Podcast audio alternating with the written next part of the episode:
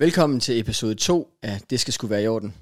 Jeg værter er Oliver Bay, og over for mig sidder Rasmus Steffensen. I dag skal vi snakke om tre forskellige emner. Det ene værende, hvorfor small group training kan være et rigtig godt alternativ for mennesker, der gerne vil træne. Hvad for nogle data, der står i vores træningsdagbog, og hvad vi kunne anbefale for dig at arbejde med i din træningsdagbog. Og til sidst skal vi snakke om søvn, søvns betydning for restitution og performance. Rasmus, vil du ikke lægge ud med at sætte ord på, hvad er en small group training, og hvad, hvorfor kunne det være et godt alternativ? Jo, det kan jeg sagtens. Øhm, det er jo et godt alternativ, fordi øh, ikke mindst så er prisen en anden. Øh, hvis man ønsker at skulle have en personlig træning, øh, så kan vi reducere prisen en smule, øh, fordi at øh, man kan måske være fire til sådan en small group training. Øh, og der er jo stadig mulighed for den her personlig øh, konsultation, kan man sige, at man hele tiden arbejder øh, med sin personlige træner, men at øh, den personlige træner ligesom shuffler rundt til de fire, øh, der er i gang. Øh, så kan det måske være et fedt redskab for nogen, øh, der arbejder sammen, eller det kan være et kærestepar, eller lignende, som øh, har lyst til at træne sammen og kunne finde et eller andet fedt fællesskab i det, så man ikke øh, nødvendigvis skal stå med øh, træningen helt alene. Ja, fordi small group træning, konceptet går jo egentlig ud på, at man samler en gruppe af mennesker. Vi har så sat et limit på fire, for at sikre, at vi kan levere den kvalitet, vi synes, det skal have. Men at man samler en gruppe mennesker, som i bund og grund har samme mål inden for træning. Ikke at de nødvendigvis skal lave det samme, men de har samme mål inden for træning, så vi kan sådan målrette den træningsgruppe frem mod et specifikt mål. Så hvis man for eksempel som atlet skal til small group training, skal jeg så bare, hvis jeg har fire atleter, der kommer og gerne vil træne small group, træner vi så det samme program, eller hvordan kommer det til at køre? Det, øhm, det er jo klart, der er nogle øvelser, øh, som kunne være det samme, men for den enkelte atlet vil det stadig være personligt gjort. Så de får hver deres program, men de kører bare samtidig. Så nogle af tingene vil måske være det samme, fordi det giver mening for den enkelte atlet, men har man nu øh, to fodboldspillere og to gymnaster, så er det ikke sikkert, at vi skal lave helt det samme arbejde. Øh, ja.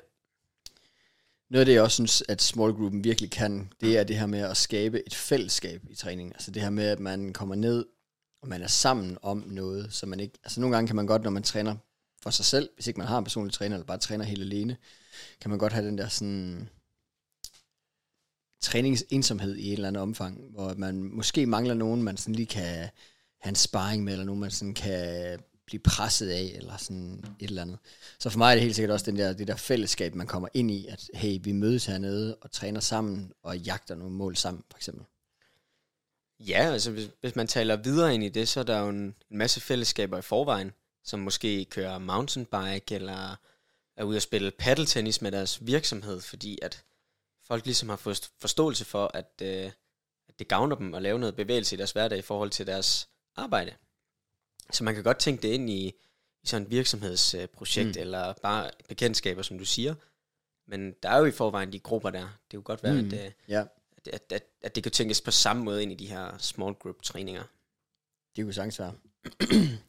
Noget af det, jeg synes, der er, jeg synes også, som sådan, øh, det her fællesskab bidrager til, er også den her sunde interne konkurrence lidt som vi har snakket om før også i den sport, vi kommer fra, at det, selvom det er en individuel sport, er det mega fedt at have et hold, fordi man ligesom kan presse hinanden, og man kan sige, okay, nu laver han det der, så vil jeg også lave det der, eller sådan.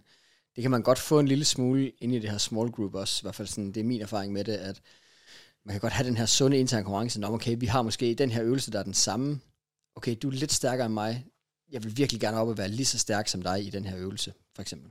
Hvilket jeg bare synes er mega fedt, at man sådan kan presse hinanden og virkelig sørge for at få den her sådan iver efter bare at blive bedre, hver gang man er der. Ja, noget af det, som jeg synes, der er virkelig fantastisk ved de her gruppetræninger, det er også, at, at det er noget af det, der kan få en øh, ud af døren også, hvis man virkelig er, er vild med de personer, man er sammen med til de her gruppetræninger, for eksempel. Ja. At øh, der er nogen, man, man også står lidt til regnskab overfor, for man ved, at man skal se dem på mandag igen. Øh, ikke fordi, at det skal være en afgørende faktor, men det kan være en, øh, en motivator måske.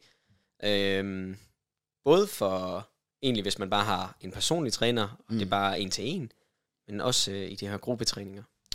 Ja, helt sikkert. Altså, den personlige træner gør jo meget i, at man har en, man skal ned til at træne med. Altså sådan, bare den del kan være dejlig, egentlig sådan at have ja. som sådan en i hovedet, ikke sådan, jeg er lidt træt i dag, bum bum, men okay, der står en og venter på mig, det vil jeg sindssygt, det selvfølgelig skal jeg til det.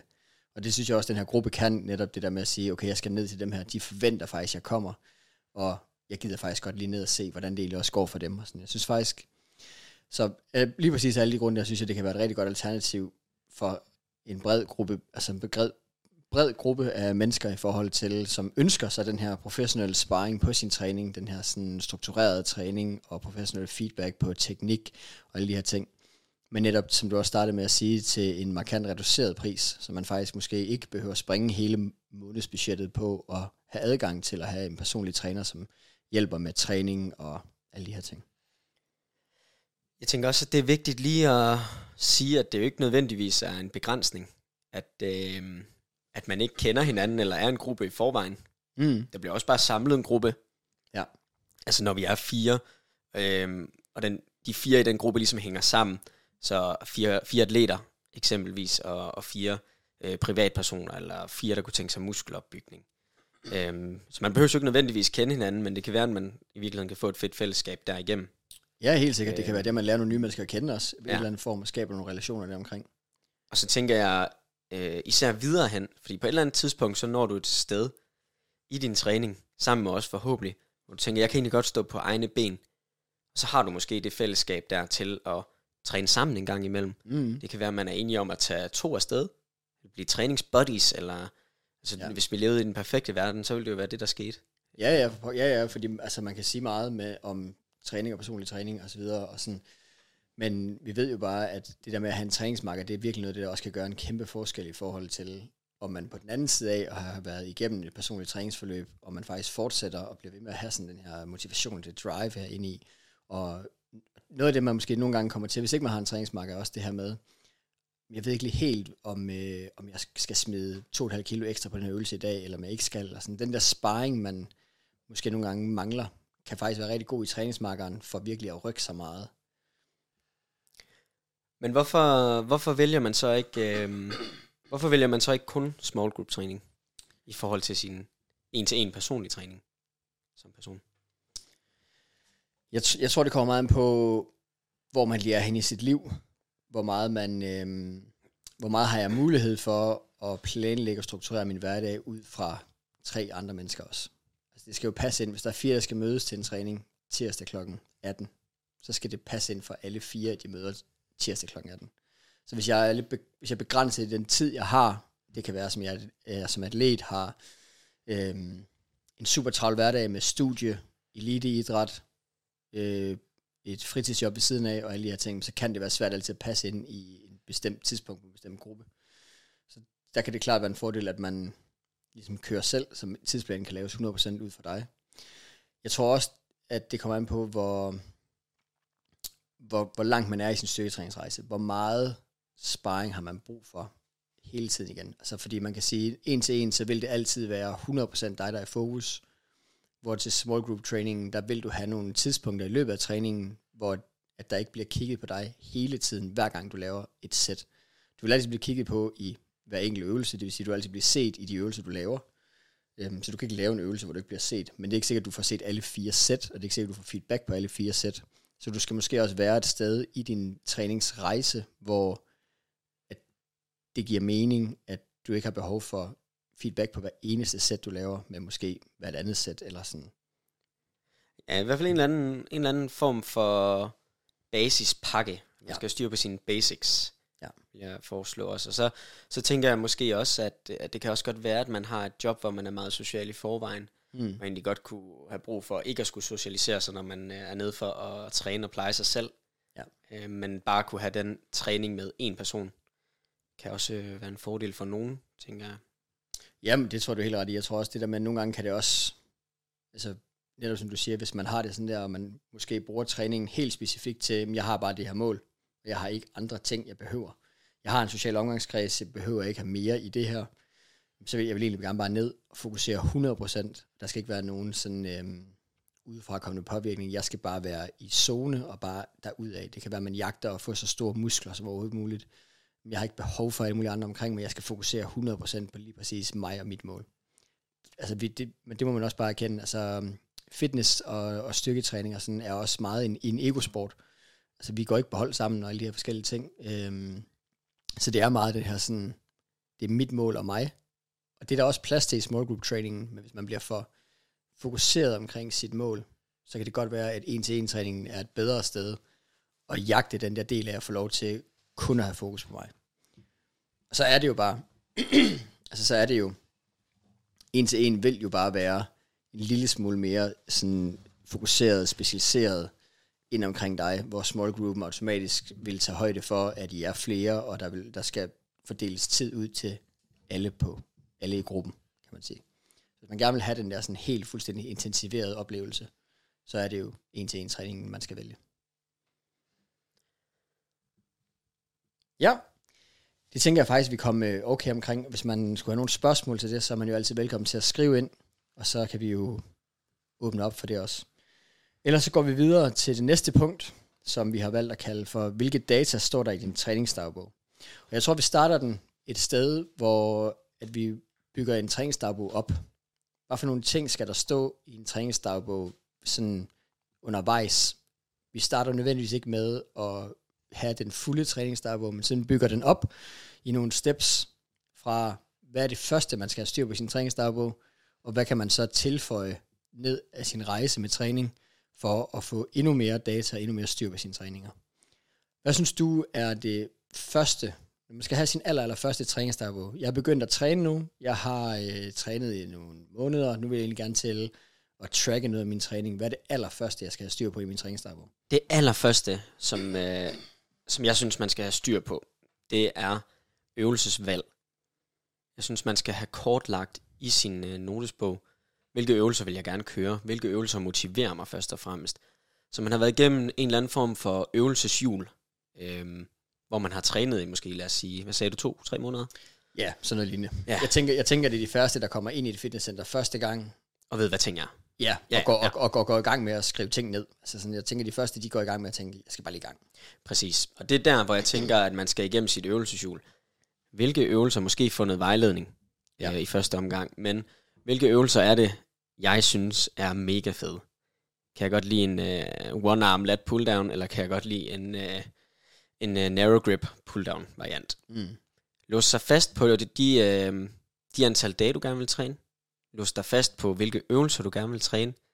Det giver de bedste forudsætninger for, at du ligesom kan pro- progressere i dem i jamen, et sted mellem to, en til to, tre måneder. Mm. Øhm, i hvert fald med det udgangspunkt der, så kan man nok i virkeligheden progressere i endnu længere tid på samme øvelser. Øhm, så, så er der selvfølgelig noget motivation og noget, noget helt andet, der spiller ind der også.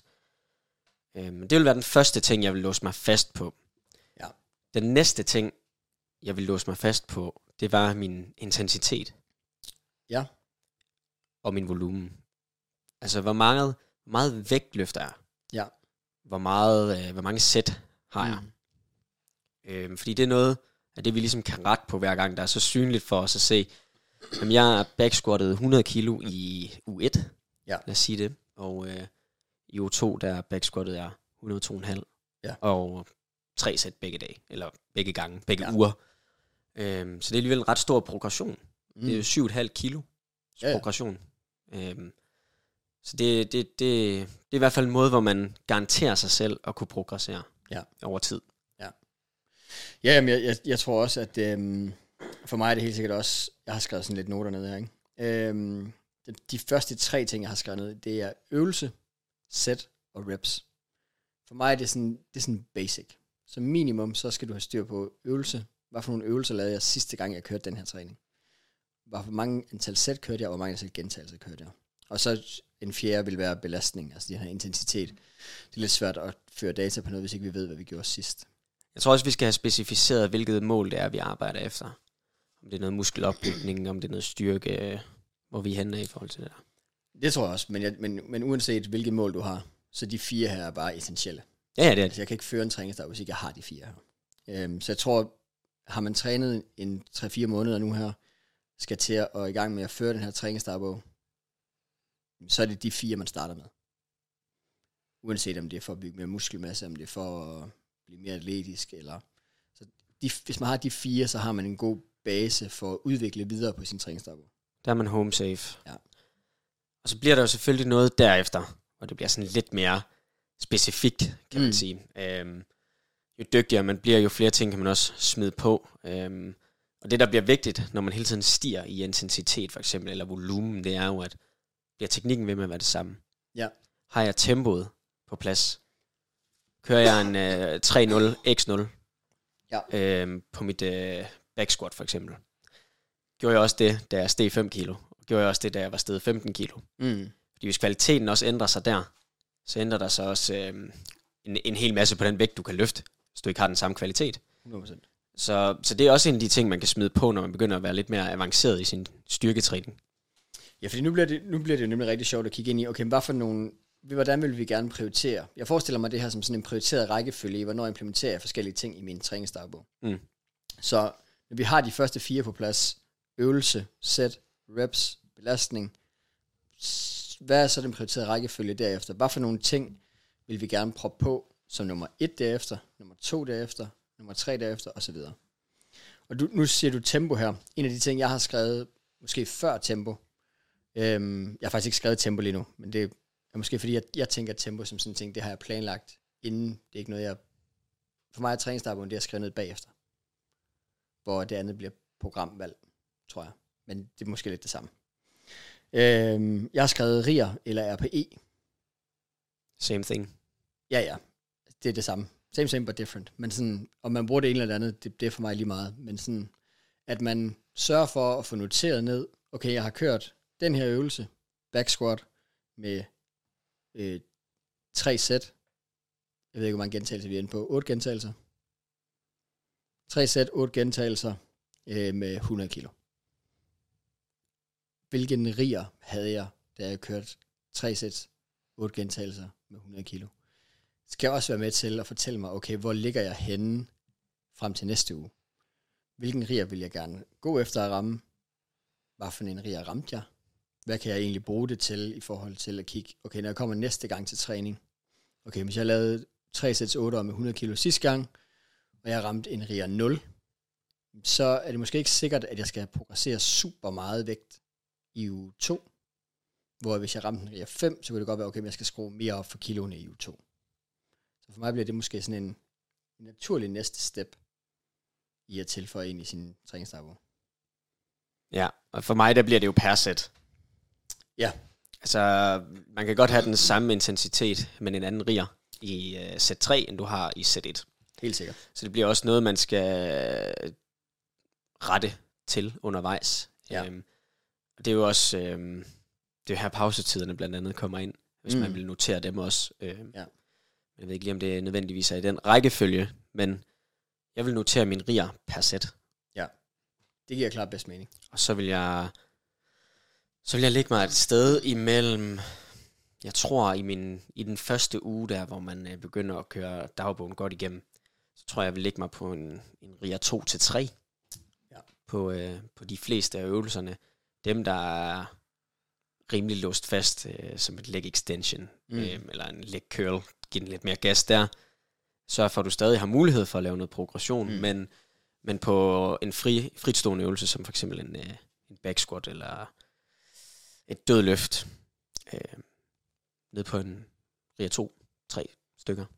Det, det, det vil jeg også klart gøre. Også, altså, der ligger også bare noget i, at når det bliver en flædelsesøvelse, at den bliver mere taxerende for hele kroppen, Ja, ja. hvor at det er nemmere at restituere fra en leg extension end en back squat.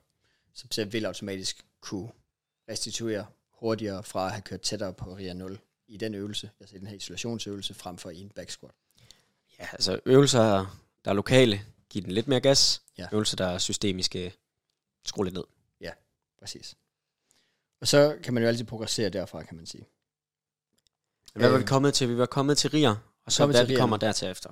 Ja, og du nævnte det her med, at i rigeren, vi går hopper lidt tilbage. Mm. Du nævnte det her med riger, at det skulle være fra per sæt, det skulle evaluere per sæt, og at hvis, det kunne godt svinge lidt, om det var den, hvad det var i det første sæt og i det tredje sæt, og noget med nogle pausetider, man kunne justere undervejs. Øhm, de pausetider, du snakker om justere, er det fordi, du gerne vil have dem til at ramme den samme riger i sæt 1, 2 og 3, og så gå på kompromis, quote unquote, hvis man sådan kan kalde det at gå på kompromis, det er det overhovedet ikke, men vil du så justere pausetiderne efter at ramme riger 3, for eksempel. Du rammer riger 3 i sæt 1, så i sæt 2, der rammer du også RIA 3, man kan mærke, okay, det blev en lille smule hårdere her. Vil du så justere en længere pausetid i sæt 3, for at sikre, at sæt 3 bliver en RIA 3 stadigvæk, eller vil du skrue på intensiteten, eller hvad vil du gøre? Begge ting er jo en mulighed, fordi uh, lige så længe man skriver det ned, så kan du progressere derfra. Ja. Så jeg vil ikke sige, at der er noget rigtigt og forkert i det der.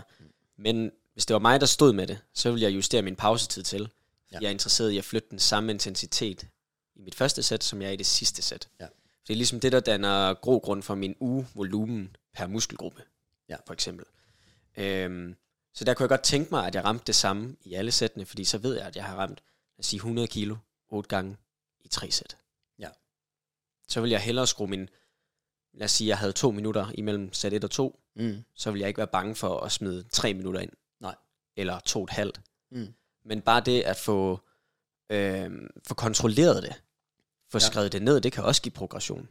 Jeg Mm. havde to minutter imellem 1 og 2, det gik fint. Men øh, jeg havde to og et halvt minut imellem 2 og 3, det var ikke nok. True. Så nu kører jeg tre minutter i næste uge. Mm. Og måske det faktisk er, er nok til at lave den samme mængde intensitet Ja. en gang til. Ja, og der, vil også, altså, der er jo også en eller anden form for progression i, så siger man, okay, i u 1 havde jeg behov for 3 minutter imellem.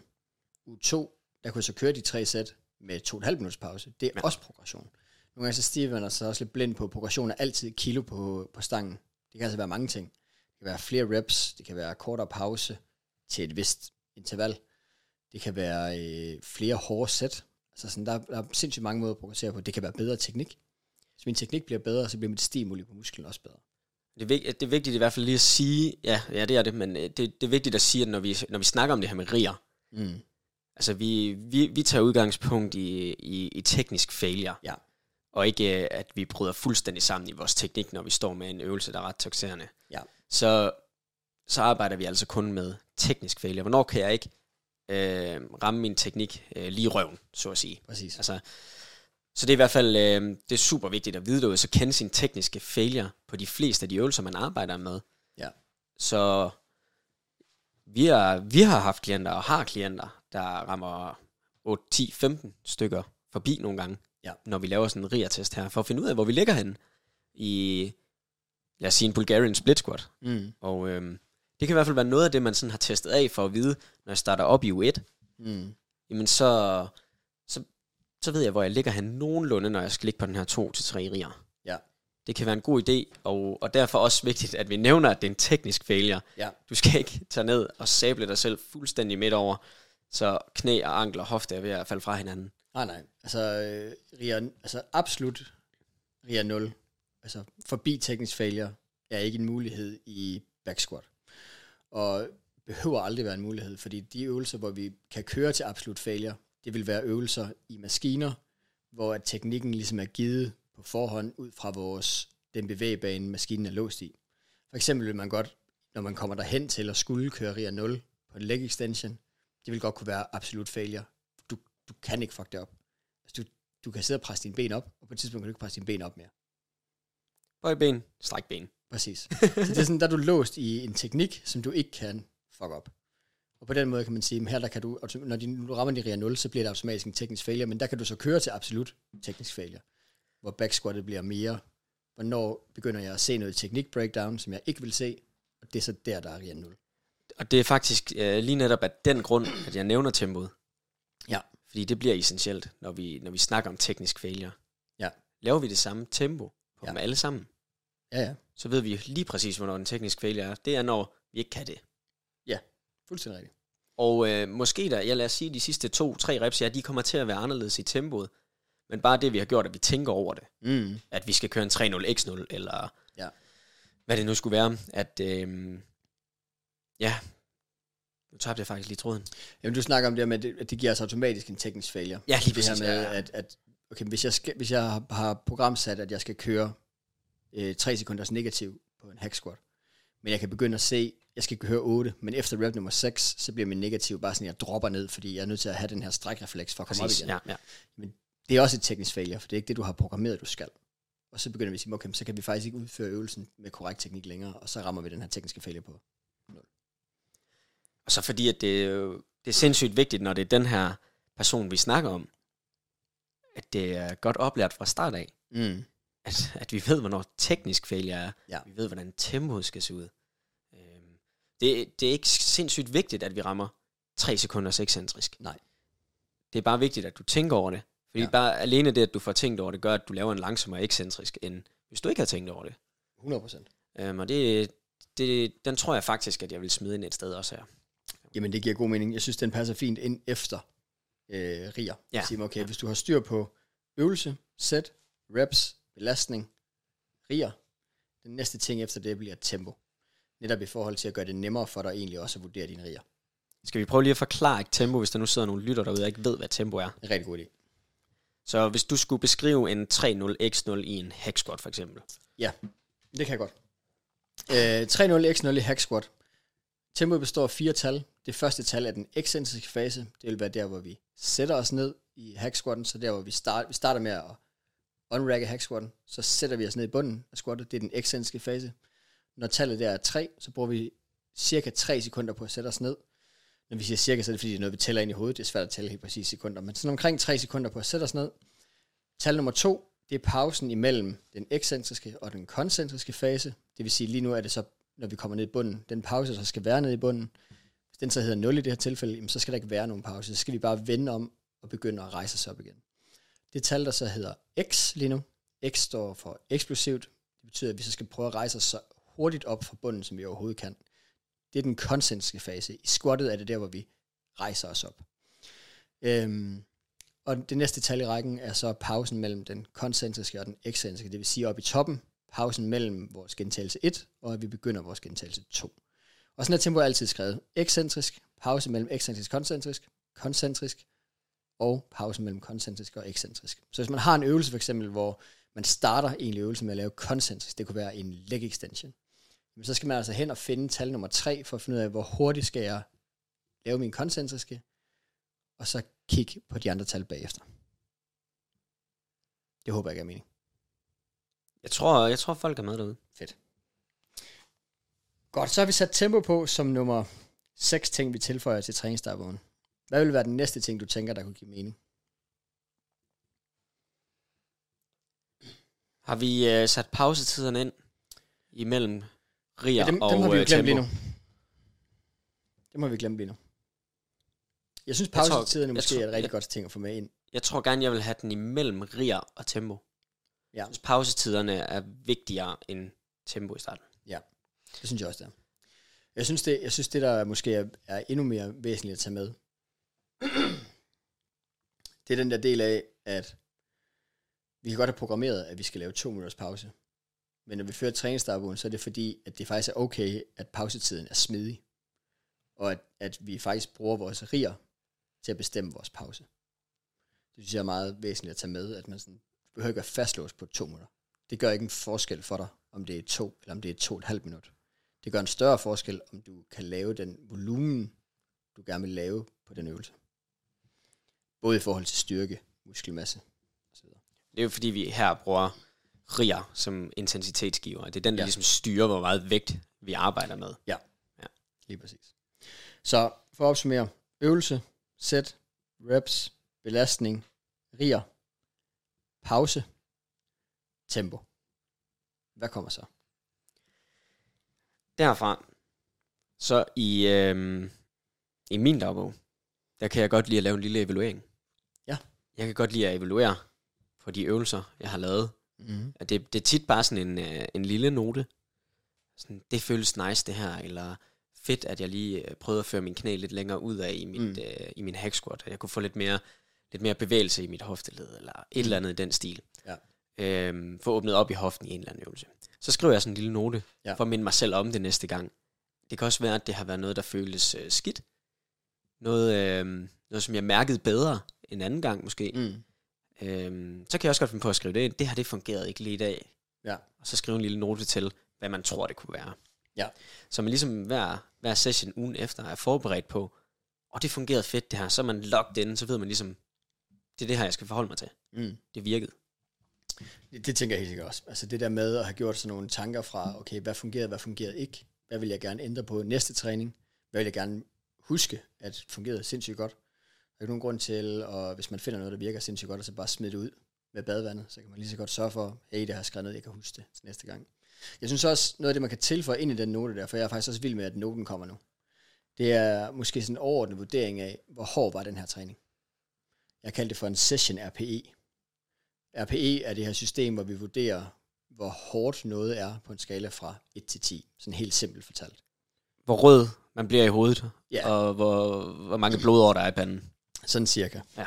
Hvor 1, så har det været ligesom at sidde og skyde podcast, og 10, så har det været, ja, ved at springe luften op i mit hoved. Jeg kan faktisk godt lide, at man laver sådan en, en samlet score for hele træningen. Hvor taxerende har den her træning været for mig? Hvor hård har den her træning været for mig som helhed? Også bare for netop, som du siger, at have noget data til næste gang. Hvordan var den her træning for mig sidst? Hvordan var den i dag? Det kan være, at hele træningen er blevet nemmere.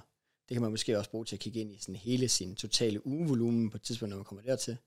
Okay, min træningspas begynder at blive nemmere for mig. Måske er der plads til, at jeg kan skrue et setup på nogle øvelser, osv. osv.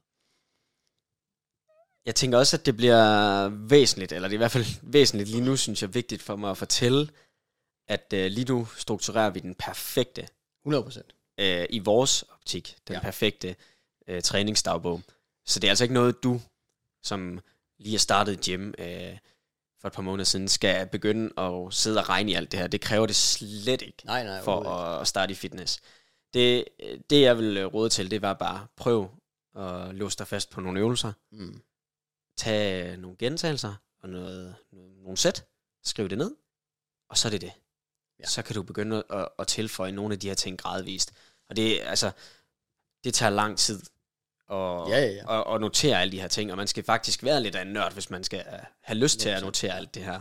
Ja. Så det, det, det er mig og Olivers øh, drømmedagbog, Ja, kan man sige. ja, ja. Altså det vil, det vil være sådan, okay, jeg går vanvittigt meget op i det her. Det her er min dagbog. Det behøver ikke engang være det. Altså jeg kan godt gå vanvittigt meget op i min træning, uden at have styr på alle de data, vi kommer til at snakke om hele vejen igennem den her. Men, men hvis man er lidt en datanørd, så det er datanørdens drømme træningsdagbog. Ja, det er det godt nok. Det, det, det, det er den, vi laver nu. Og også, som du siger, jeg tror også, det er vigtigt at understrege. Altså, det første, vi sagde, det var, at man har været i gang et par måneder, og gerne vil begynde at lave træningsdagbog. Så skulle man have de første fire, og så gradvist over tid bygger man på. Det er altså ikke noget, man bare gør, om nu har jeg kørt en uge, så tilføjer jeg noget ekstra. Det kan sagtens vente.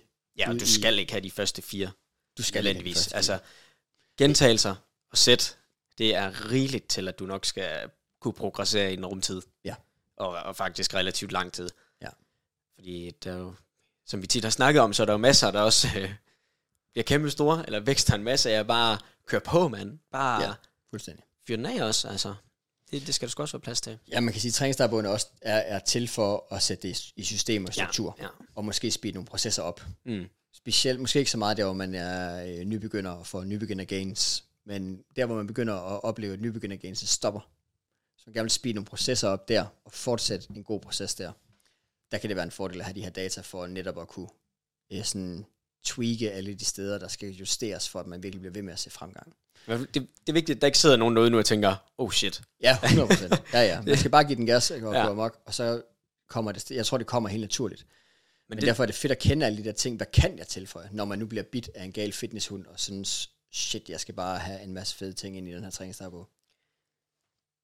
Og øh, det leder mig faktisk lige ind i øh, det næste emne, næsten. Ja. Fordi jeg er der i min træningsdagbog, hvor jeg faktisk, inden jeg starter min træningsdagbog, det er det første, der står i den, det er, hvor lang tid har jeg sovet? Mm. Hvordan har min søvn været? Ja. Og øh, det bliver meget nørdet. Men det, jeg har også den på min øh, liste. Jeg har nogle andre ting før det. Øhm, ikke fordi det ikke er super vigtigt, men jeg har sådan noget som energiniveau før træning. Ja. Hvordan følte jeg mig, før jeg startede den her træning? Jeg kan have nogle dage, hvor jeg starter en træning og føler mig helt bummed out, og åh, det er ren disciplin det her, og andre dage, hvor man er topmotiveret, alting spiller, jeg har super meget energi. Det kan altså godt have en forskel på, hvor nemme de her 3 sæts 8 er. Så det synes jeg faktisk, når man kommer dertil, at man har styr på alle de her ting, og man har lavet de her noter, så kunne det være nice at få noteret ned også, hvordan var min energiniveau, før jeg startede. Og netop for at afstands, afstemningsforvente med sig selv, okay, sidste gang jeg kørte den træning, der var jeg flyvende, jeg havde det vildeste energiniveau. I dag, der har jeg et energiniveau, der er ned under gulvbrædderne. det er måske ikke i dag, jeg skal forvente, at jeg kan slå den træning, jeg kørte sidst, hvor mit energiniveau var helt i top. For at give sig selv ligesom også en færre chance for at autoregulere noget undervejs i træningerne. Det er jo blandt andet der, hvor, øhm, hvor, hvor træning med procenter kommer ind i billedet, ikke? Hvor, mm. hvor det kan være svært ja. at træne efter procenter, netop ja. fordi, at man ikke har den samme energi hver gang man er til træning, fordi man er et øh, menneske og ikke en maskine. Ja. Selvom vi gerne vil være maskiner. Det kommer en dag. øhm, ja, og det, øh, fordi det, det kunne man også, altså man kunne også godt køre med noget, noget procentvis mm. stigning, mm. øh, så have en eller anden fejlmarve på den, ja. hvor man ligesom kan køre fra et eller andet til et eller andet. Mm. Men det, det synes jeg er ret væsentligt faktisk at have med øh, energiniveauet inden træning. Ja. ja. Og det næste, jeg har efter det, det er træningstidspunkt. Hvornår på dagen træner jeg? Der kan være nogle dage, jeg kan, hvis jeg skal træne om mandagen for eksempel. Om mandagen, der træner jeg mine 3 sæt 8 i back squat. Den ene mandag, der træner jeg klokken 5.30 om morgenen. Den anden mandag, der træner jeg klokken 2 om eftermiddagen. Og den sidste mandag, der træner jeg klokken 10 om aftenen. Der vil være forskel på de tidspunkter, jeg træner i løbet af dagen. Det kan godt være, at det er nok bare at have styr på sit energiniveau inden. Jeg synes bare, det kunne være interessant at have styr over, hvornår på dagen, måske lave noget data på, hvornår på dagen er jeg bedst. Hvornår på dagen er min træning bedst, hvornår får jeg mest udbytte af mine træninger. Og det ville jeg jo egentlig kunne begynde at analysere på, hvis jeg havde et træningstidspunkt skrevet ned i min træningsdagbog.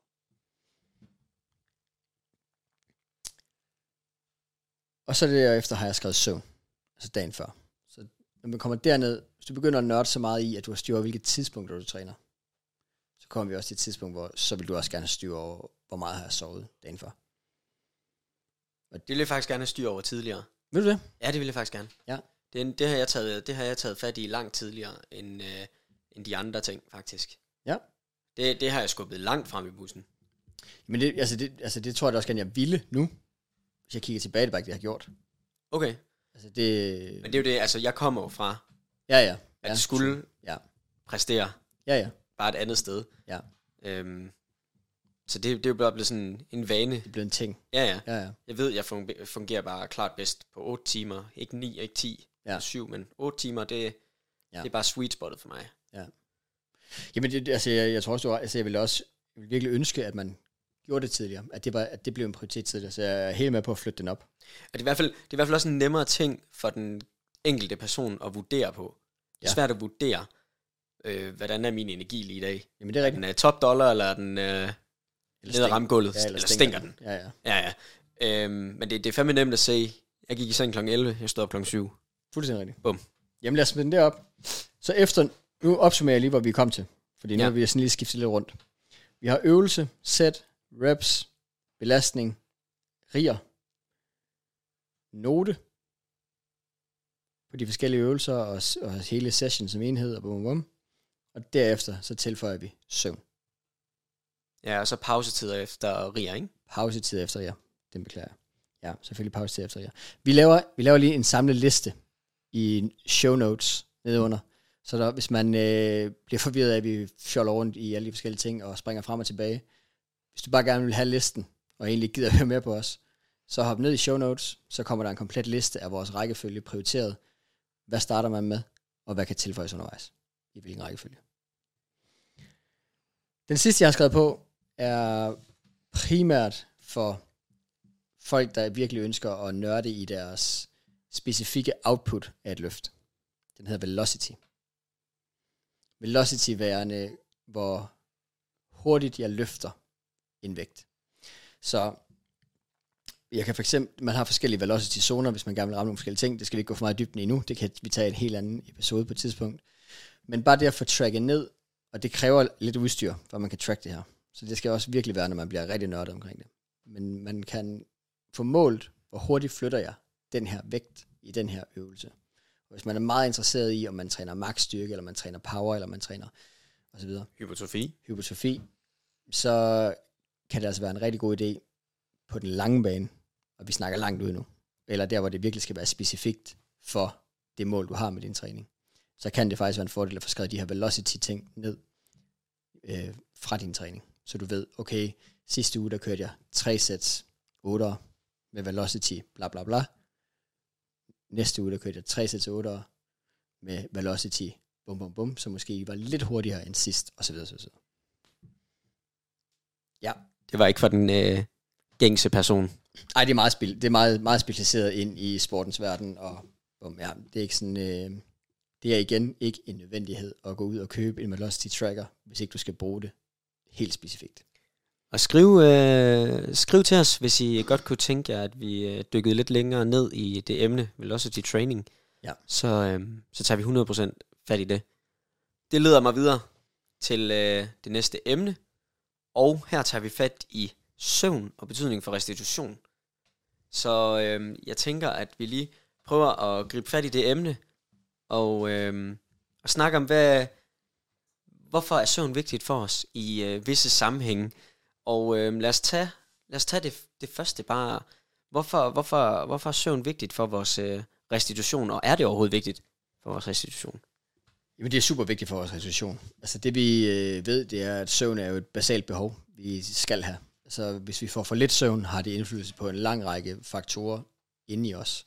Øhm, I sportens verden har man målt specielt på reaktionstid, øh, præcision, hurtighed, udholdenhed, muskelstyrke, alle de her ting, og måler bare, at ved ikke ret meget øh, reducering i ens søvn, søvnbehov, altså når man fjerner søvn fra folk, jamen så er der en kæmpe drop-off i de her ting. Så man ser bare, at der er en kæmpe negativ effekt på de ting.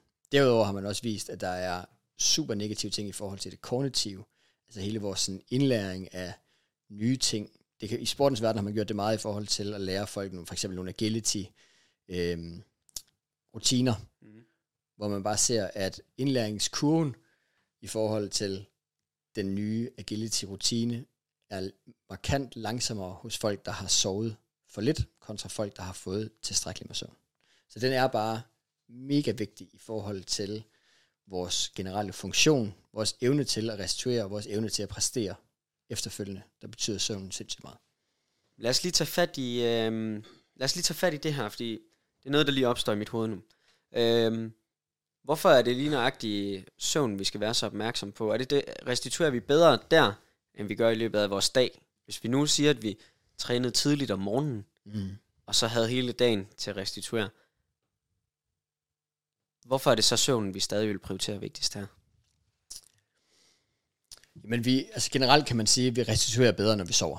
Øhm, jeg, har ikke, jeg har ikke lige kendskab til noget, noget decideret forskning, der siger i procentvis, hvor meget bedre vi restituerer osv., men, men, men der er systemer i vores krop, der ligesom får pause, når vi sover, som på den måde ligesom kan bedre restituere og, og genopfylde de her depoter, vi har behov for, at bliver fyldt op. Men det er sådan en helt skarpe forklaring på, hvorfor vi restituerer bedre, når vi sover, kontra når vi er vågne, der må jeg være svar skyldig. Det har jeg ikke. Jeg læste et, øh, et studie, det går nok ikke lige præcis det der, men i forhold til skader af atleter, mm.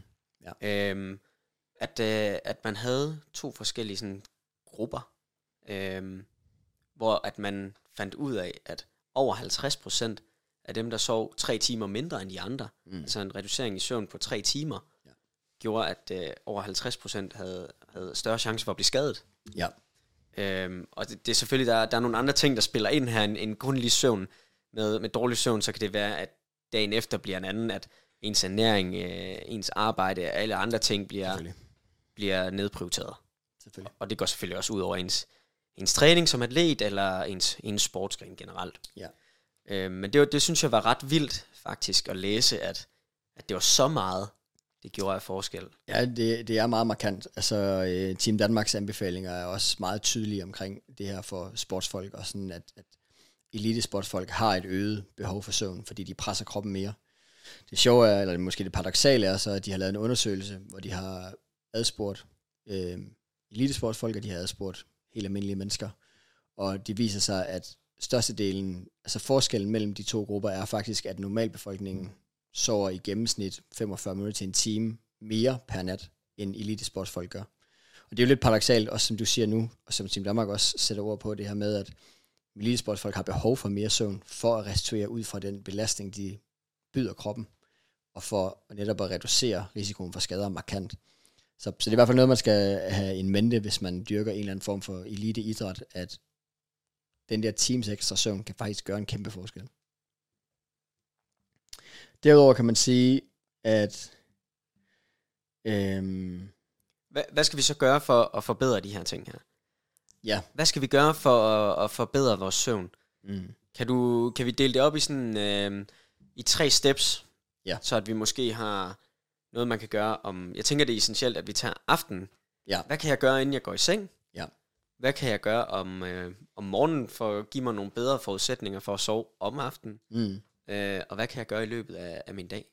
Jamen det kan vi helt sikkert kigge på. Altså man kan sige, der findes sådan et fint uh, review-studie fra 2019, som i det studie har fundet en sammenhæng mellem et studie fra uh, 08, 13 og 16, som alle sammen har arbejdet med at undersøge, er der forskel på, hvornår vi fjerner folks søvn.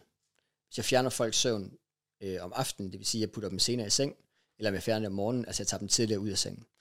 Er der forskel på det? Og det har man faktisk fundet i tre studier, tre uafhængige studier har man fundet præcis det samme svar.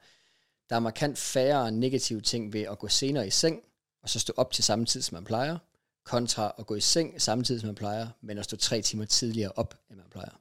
Så der er i hvert fald noget der, man skal være opmærksom på, at hvis man skal, hvis man kommer til et tidspunkt, hvor at man er presset på at nå de ting, man skal nå, og også skal nå at sove de timer, man gerne vil sove, så tyder det i hvert fald på i de her tre studier, at det er bedre at lige tage en time ekstra om aftenen, end det er at stå en time tidligere op om morgenen, hvis ikke man har gået en time tidligere i seng.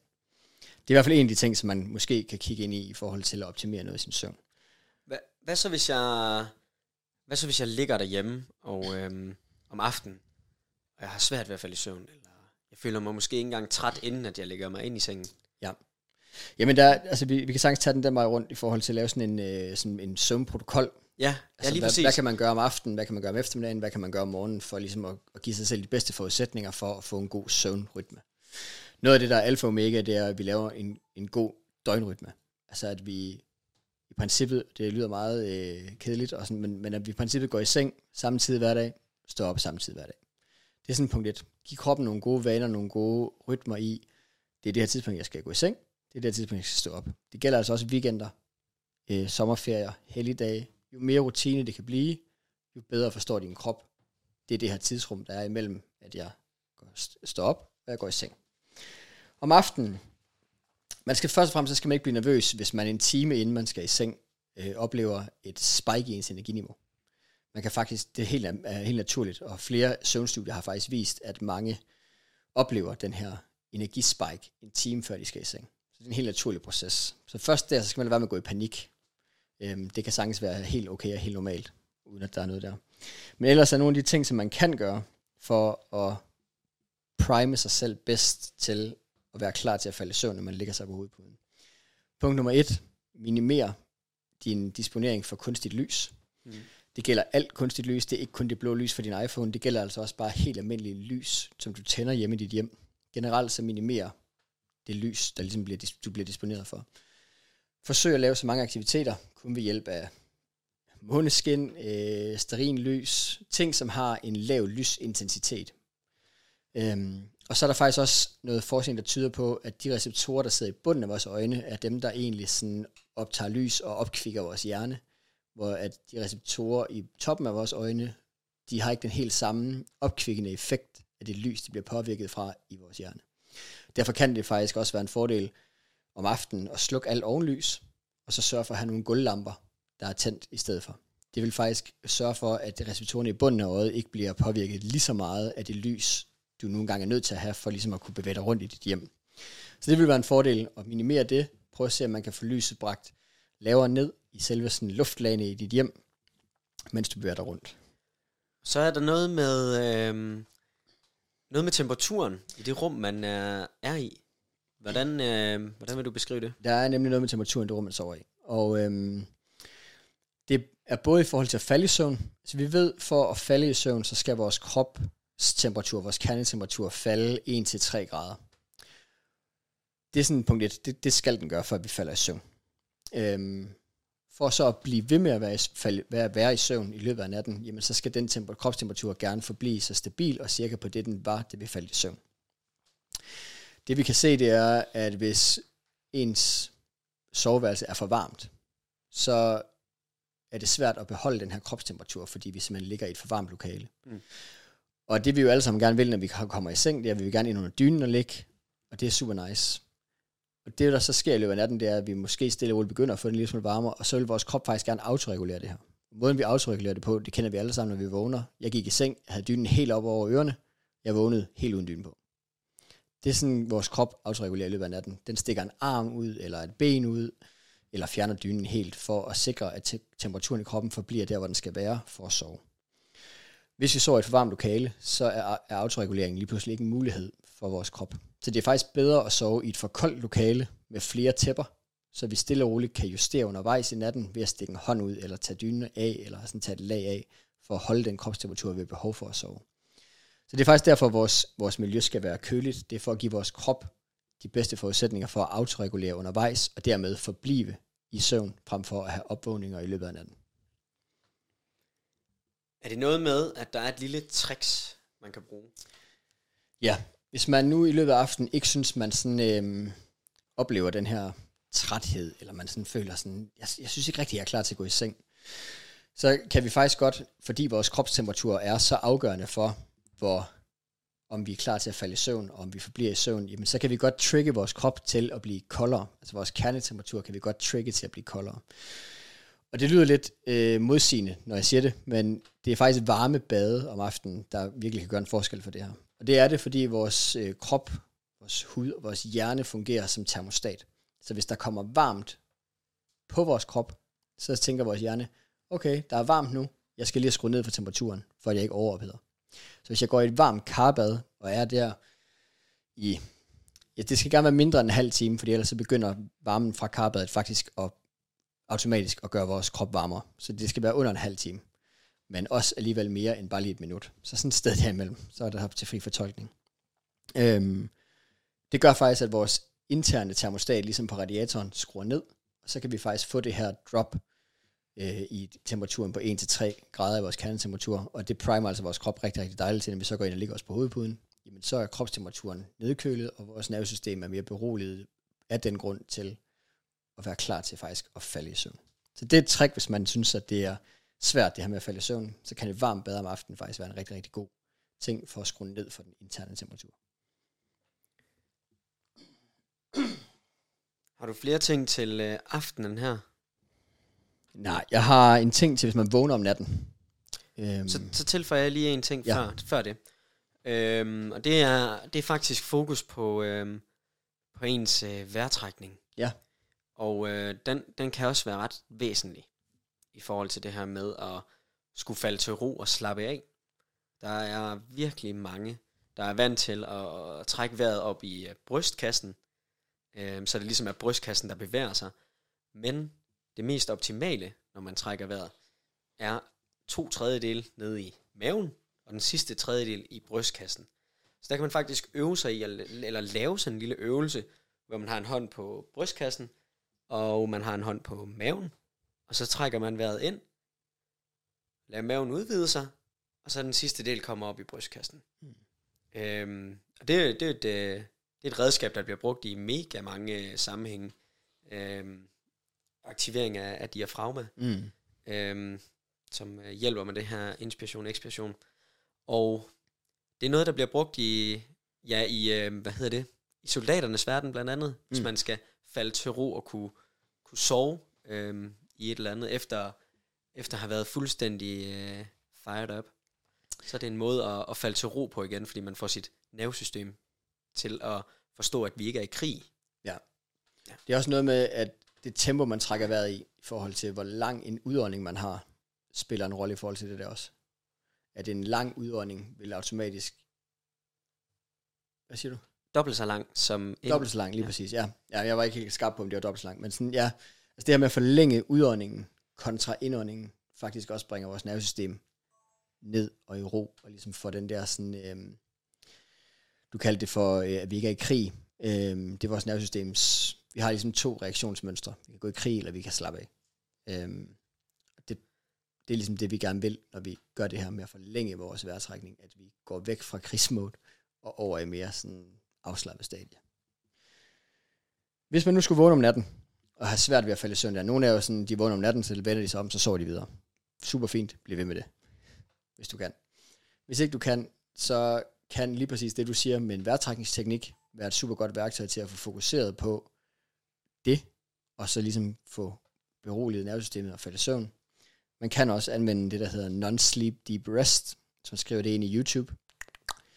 Så finder man en, øh, sådan nogle fine scripts, som man kan putte i ørerne, så kan man ligesom ligge og høre til de her. Det er sådan en form for øh, meditation, man ligesom går igennem, hvor man, og de fleste af dem fokuserer også på vejrtrækningen, og sådan det er det, man ligesom skal ligge og mærke efter og, og, og tænke på. Det kan være et super effektivt værktøj til at falde i søvn igen. Ja, og en af de ting, der kan være med det her med, at man vågner op, det kan tit være forbundet med en masse tanker. At man har det her tankemøller, eller at man måske faktisk har en stresset øh, hverdag, eller stresset tanker op i hovedet. Og øh, det er også bevist, at man med de her vejrtrækningsøvelser faktisk kan lindre eller sænke en stressniveau. Så jeg, jeg tror, at det på en eller anden måde hænger sammen med, at øh, man kan vågne op om natten, og, fordi man har tankemøller, eller har svært ved at falde i søvn, fordi man har tankemøller. Ja. Øhm, og så kan, kan ligesom sænke det en smule ved, ved sin vejrtrækning, og øhm, måske, måske have nemmere ved at sove den grund. Ja, helt sikkert.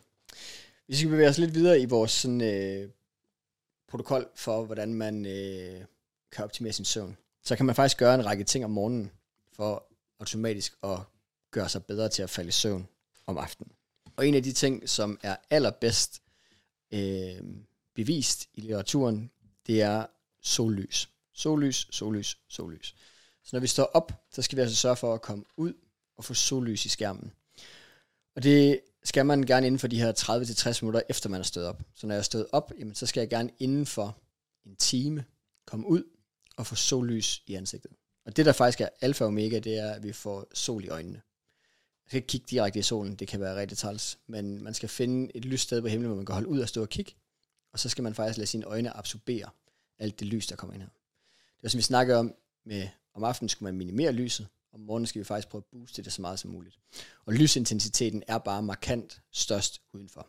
Så det er fint, at vi tænder lys indenfor, det kan også godt lige give det der øh, i øjnene, men det er faktisk alfa og omega, at vi kommer ud og får den høje, høje lysintensitet fra solen. Det gør vi der øh, den første times tid, efter vi er vågnet. Og det er cirka 5-10 minutter, vi skal være ude og gøre det her. Der er ikke noget, vi ikke må undervejs. Vi må gerne gå en tur. Vi må gerne øh, tage vores øh, flaske med vand med ud, som også er godt at drikke om morgenen. Øhm, og ligesom bare få kørt på med det. Fem minutter af de dage, hvor der ikke er noget sky, altså hvor der bare er pletfri himmel, og solen står højt, der kan vi ligesom gøre det her. De dage, hvor der er overskyet, jamen der vil eksponeringen, du vil have behov for en længere eksponering, så der vil vi være op omkring de her 10 minutter af eksponering for lys, vi skal have gang i. Derudover så øh, kan en af de ting, som får os til... Nej, det, jeg tager lige et step tilbage. Fordi det, det gør, det er, at det indstiller... Punkt 1, så giver det os et kortisol speak. Øh, spike. Spike, tak, lige præcis. Spike. Øhm, og det vil vi faktisk gerne have. Vi får altid at vide, at kortisol er super dårligt for os. På det er det også, hvis vi har det hele tiden. Hvis vi bare har mega høje kortisolniveauer hele tiden, det er knap så godt. Men vi vil faktisk rigtig gerne have det her kortisol spike, og vi vil faktisk rigtig gerne have det rigtig tidligt på dagen, fordi det udrenser en masse af de her ting i vores system, som gør os trætte. Det tager ligesom det sidste og udrenser. Øhm, og det får man blandt andet ved at få den her disponering fra sollys. Det er med til at øge det her spike tidligt på dagen. Og så tror jeg, altså nu siger du det der med 5 minutter, eller ja. 10 minutter. Øhm, altså om morgenen vil jeg råde de fleste til at gå en øh, ja. tur på et kvarters tid øh, hvad end det er for sollys eller hvad det er, men egentlig bare lige at få systemet i gang, mm. inden at, øh, at man måske går i krig med sin øh, morgenmad. Ja. Kom ud og få systemet i gang, få noget sollys i bæret, og, og ja, kom over og spise din morgenmad derefter. Ja, og det her sollys indstiller så også vores indre ur til, at okay, nu er du stået op, og så får vi sådan en indre ur, der ligesom tigger af, hvornår skal vi så i seng, og det indstiller ligesom dit indre ur til, jamen det er fint, nu er du stået op, du har fået sollys i øjnene, om 16 timer, der begynder jeg, jeg begynder fra nu af, og så 16 timer frem gør mig klar til at sove. Allerede der har du primet din krop til, at når du kommer hjem og skal i seng, når du kommer til at skulle i seng, jamen så har du faktisk optimeret dit indre ur til, jamen det er fint, jeg er klar til at gå i seng. Så de der, det der sollys om morgenen er virkelig, virkelig vigtigt, og virkelig veldokumenteret i litteraturen også. En anden ting, man kan gøre, hvis man gerne vil øh, optimere noget af det her, det er faktisk, at man også kan gøre sig selv mere vågen om morgenen. Og noget af det, der kan være med til at gøre en mere vågen om morgenen, det er et koldt brusbad. Jeg ved, det lyder super nederen for mange, øh, men de her kolde brusebade kan faktisk gøre, at lige præcis det modsatte af, hvad det varme brusbad gjorde om aftenen, eller det varme bad gjorde om aftenen. Og igen lidt counterintuitive, når vi putter koldt vand på os, jamen så mærker termostaten inde i os, jeg skal skrue op for varmen, så når jeg er færdig med at være i koldt bad, går ud, jamen så vil min kernetemperatur stige med de her 1-3 grader, som er med til at gøre mig mere alert, mere vågen i løbet af kortere tid. Og det kan også igen være med til, sådan at vi automatisk bliver bedre til, når nu er jeg vågen, så vores indre ur også mere sæt til at gå i seng om aftenen. Så er der noget med de fleste, i hvert fald som jeg kender, kan godt lide at stå op og øh, lave deres morgenmad klar, hvad end den så består af. Øhm, og så har man en øh, varm kop kaffe ja. samtidig. Og det er super. Man skal bare lige overveje, hvornår man drikker den kop kaffe. Koffein er et super godt øh, stof, middel, øhm, som kan være med til at holde os alert og vågen. Det det egentlig gør, det er, at det øh, går ind og øh, virker som antagonist til nogle af vores søvnhormoner. Og på den måde, så holder den egentlig produktionen af dem øh, nede, eller sådan i hvert fald i skak. Øhm, det der nogle gange kan ske, eller det der sker, det er, at det fjerner ikke vores opbygning af det her. Det sørger bare for, at effekten af opbygningen af søvnhormonen forsvinder. Det vil sige, at i stedet for at blive mere og mere træt i løbet af dagen, jamen, så vil jeg holde den samme friskhedsfølelse, men jeg vil stadigvæk faktisk opbygge den samme mængde hormon, så når min koffeineffekt aftager, så vil jeg stadigvæk blive træt. Og derfor skal man kigge ind i, hvis man drikker det, lige så snart man står op om morgenen, så vil man øh, opleve, oftest opleve det her eftermiddagscrash. Jeg tror, der er mange kaffedrikkere, der kender det her eftermiddagscrash, hvor de sådan hen omkring eftermiddagen, omkring klokken 3-4 stykker, så dykker energiniveauet helt vildt. Hvis man gerne vil undgå det, så tyder forskningen i hvert fald på, at man skal skubbe sit første koffeinindtag 90-120 minutter efter man er stået op. Hvis man skubber det de her 90-120 minutter efter man er stået op, før man indtager den første øh, koffeinholdige drik, jamen så vil man altså undgå det her øh, energidrop i løbet af eftermiddagen. Og grunden til, at det er vigtigt i forhold til vores søvn, det er, at oftest når man oplever det her energidrop i løbet af eftermiddagen, så prøver man at fikse det, så henter man en ny kop kaffe. Så der klokken 4, så går man ud og henter en kop kaffe. Problemet med det, det er, at koffeins ja, sådan, øh, halveringstid. halveringstid, den ligger altså omkring øh, 8-12 timer. Det er for, at det sådan er øh, halveret. Øh, 4-6 timer. Ja, det er 4-6 timer. 4-6. 8-12 er, øh, øh, hvad hedder sådan noget, quarter life. Altså, hvor lang tid det tager for at komme på en fjerdedel. Mm. Ja, så 4-6 timer. Så kan vi regne ud, at hvis nu jeg responderer dårligt på det, øh, hvis nu jeg er en af dem, hvor det tager 6 timer at komme på halvdelen, jamen så når klokken er, hvad er det, fra 4 og 6 timer frem? 10. Ja, når klokken så er 10, så vil jeg ligesom stå klokken 10 om aftenen, og stadigvæk have 50% af koffeinens effekt i min krop. Det vil gøre det markant sværere for mig at falde i søvn, men det der faktisk er altafgørende, er, at det vil gøre det markant sværere for mig at have kvalitetssøvn. Jeg tror, der er rigtig mange, der, der øh, har prøvet, så har de hakket en kop øh, espresso om aftenen, lige en time inden de skal i seng, og de siger, det er ikke noget problem, for jeg falder rigtig fint i søvn. Det er også okay, men din søvnkvalitet er bare dårligere. Det er dokumenteret i, i litteraturen og i forskningen, at din søvnkvalitet lider under, at du har koffein i blodet, fordi dit øh, søvnhormons effekt på kroppen overhovedet ikke får lov til at yde det, det skal. Mm. Så derfor er det faktisk ret afgørende, det her med at skubbe det 90-120 minutter, for at undgå eftermiddagscrashet, for at undgå at falde i og drikke koffein om eftermiddagen.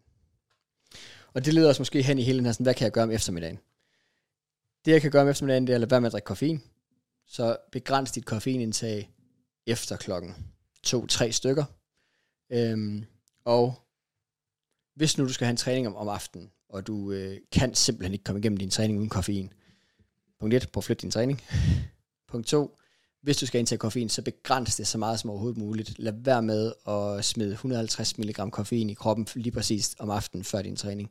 Prøv at se, om du kan begrænse det til noget mindre indtag. Det vil om alt andet lige gøre det bedre. Så begræns det så meget som muligt. Og så fungerer det faktisk sådan, at hvis man kan, hvis man er en af dem, der har muligheden for det, hvis man kan komme til at se solnedgang, så har det faktisk den modsatte effekt af at se solopgang. Det er noget med nuancerne i lyset, og sådan, som vores øjne kan øh, forstå anderledes i forhold til, hvis man kigger på en solopgang og solnedgang, så er der forskel i sådan, nuancerne på det. Og det er noget af det, der faktisk kan være med til at trigge vores receptorer til at få vores hjerne til at forstå, at nu er det altså tid til, at øh, det bliver aften. Vi skal sådan stille og roligt mere begynde at gøre os klar til at komme i seng. Så det tror jeg sådan, at de øh, tips og tricks i sådan en protokol til, hvad for nogle ting kan jeg gøre. Det fede ved det her, det er, at det er ikke sådan nogle ting, hvor jeg skal gøre dem alle sammen. Jeg kan implementere én ting, og så har det faktisk en stor effekt i forhold til min søvn og min søvnkvalitet. Og så kan jeg stille og roligt, når det er blevet til en vane, så kan jeg stille og roligt putte flere og flere lag på, for at gøre det endnu bedre og endnu nemmere for mig selv at falde og forblive i søvn. Og igen, så det her jo, øh, så det er jo den super nørdede tilgang. Ja. Det her, det er ikke øh, noget, du skal. Altså, det betyder ikke, at når du er i, i byen med dine venner og øh, drikker nogle øh, øl, så skal du altså ikke øh, tage hjem halv 10, fordi du skal ligge i sengen klokken 10. Men de fleste af de dage, hvor du kan, Præcis. så 100% øh, på at implementere nogle af de her ting. Og sådan som jeg tænker dem for mig selv, så tænker jeg ikke alle de ting derinde, fordi det kan jeg slet ikke få til at passe sig ind i min, i min hverdag. Men jeg tænker på en af de ting sådan cirka hver gang. Så mm. det kan være en ting om morgenen, en ting eftermiddagen, og så prøver jeg egentlig så vidt muligt at få de fleste af tingene med om aftenen. Ja. Det jeg er dårlig til om aftenen, det er at lægge min telefon fra mig. Ja. Øh, og det tror jeg, der er mange, der har svært ved. Øh, fordi det, der er nogle, der kan være, der lige er en klient, der skriver, der er lidt i 10, og så, åh, jeg skal ikke, jeg skal ikke til at vende telefonen og kigge ind i den. Ja. Og så bliver, så bliver jeg bare, så gør jeg det sgu alligevel. Ja. Øhm, så det er jo sådan nogle vaner, der jeg skal have vendet mig af med. Ja. Men det er blevet markant nemmere for mig at falde i søvn, efter at jeg har øvet mig i at prioritere mit koffeinindtag i løbet af dagen. Ja, ja, så man har prioriteret det i, løbet af formiddagstimerne, udfaset dem eftermiddagstimerne. Ja. Ja. Og så tror jeg, at jeg vil egentlig råde de fleste af dem, der sådan godt kan lide at træne med, øh, med et ordentligt skvæt koffein. Enten træne på et andet tidspunkt, eller så finder der, findes der øh, glimrende pre-workouts uden koffein, Mm. øh, som er de her pump-produkter, Mm. som egentlig øh, har nogle af de her fede kvaliteter alligevel. Så det kan også være en mulighed. Ja. Og øh, i forhold til de øh, to nervesystemer, vi snakkede om, Mm. så det er også noget af det, der kan booste din træning. Altså når du, når du rammer et nervesystem, hvor du føler, du skal til at grige, Ja. øhm, så kan det også være energigivende ud over den koffeinmængde, som man indtager. Helt klart. Øhm, og så er det jo også vigtigt at sige alt efter, hvor, hvor meget koffein man er vant til at drikke. Ja. Så man, man ændrer også på sin tolerance. Øhm, man. om man drikker 10 kopper kaffe, jamen Ja. så er der sikkert... Øh, så er der sikkert en masse, det er der sikkert en masse, der gør. Øhm, ja, men der sker nok en lille smule med kvaliteten af søvnen, men har du gjort det i 10 år, så er det nok den 11. 12. kop kaffe, der begynder at gøre forskellen for dig. Ja, og timing tror jeg. Jeg tror virkelig, for mig handler det meget om timing, og ikke så meget om det totale indtag. Men jeg tror også, altså, koffein er en hel episode i sig selv. Har vanvittigt mange fede kvaliteter, har vanvittigt meget forskning omkring sig, kan alt muligt. Så det tror jeg, vi skal gemme til en anden gang. Men, men som udgangspunkt, så de bedste råd, sådan hvis man skal vælge en fra hver ting. Morgen, kom ud og få sollys. Gå en tur samtidig. Gå en tur og kom ud og få sollys. Eftermiddag, begræns dit koffeinindtag. Aften, minimer din disponering for lys. Hvis du går med de tre, og det er de tre, du vælger at implementere, så vil du opleve en kæmpe forskel i forhold til din søvn, din søvnkvalitet. Det kunne være, det kunne være sjovt, hvis vi prøvede at track det Mm. en dag os to, og sådan lavede et lille, lille forsøg med det, hvor vi prøvede at ramme alle tingene. Ja. Øhm, det kan være, at vi skal lave det i en YouTube en gang. Det kunne sagtens være. Det kan I lige skrive, hvis I synes, det kunne være en, øh, en fed idé. Og ellers så tror jeg, at vi er ved at være et sted, at, øh, at vi måske gerne vil runde øh, podcasten af og sige tak, fordi at I har lyttet med. Og husk, at hvis I har spørgsmål eller forslag til fremtidige episoder, så send dem endelig ind til os. Vi vil rigtig, rigtig gerne besvare spørgsmål, snakke om de ting, som I synes kunne være relevante. Så smid dem ind, og ellers så tusind tak, fordi du lyttede med, og have det godt til næste gang. Og så husk, det skal sgu være i orden.